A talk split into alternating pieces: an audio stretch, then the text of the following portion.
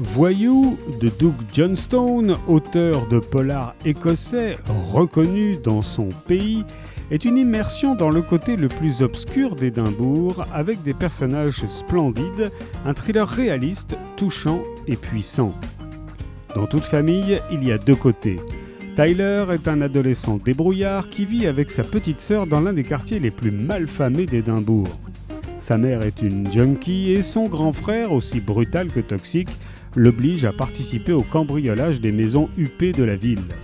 Pour échapper à cette sombre réalité et maîtrisant toutes les techniques de l'effraction, Tyler s'amuse aussi à entrer chez les gens quand ils ne sont pas là pour trouver refuge.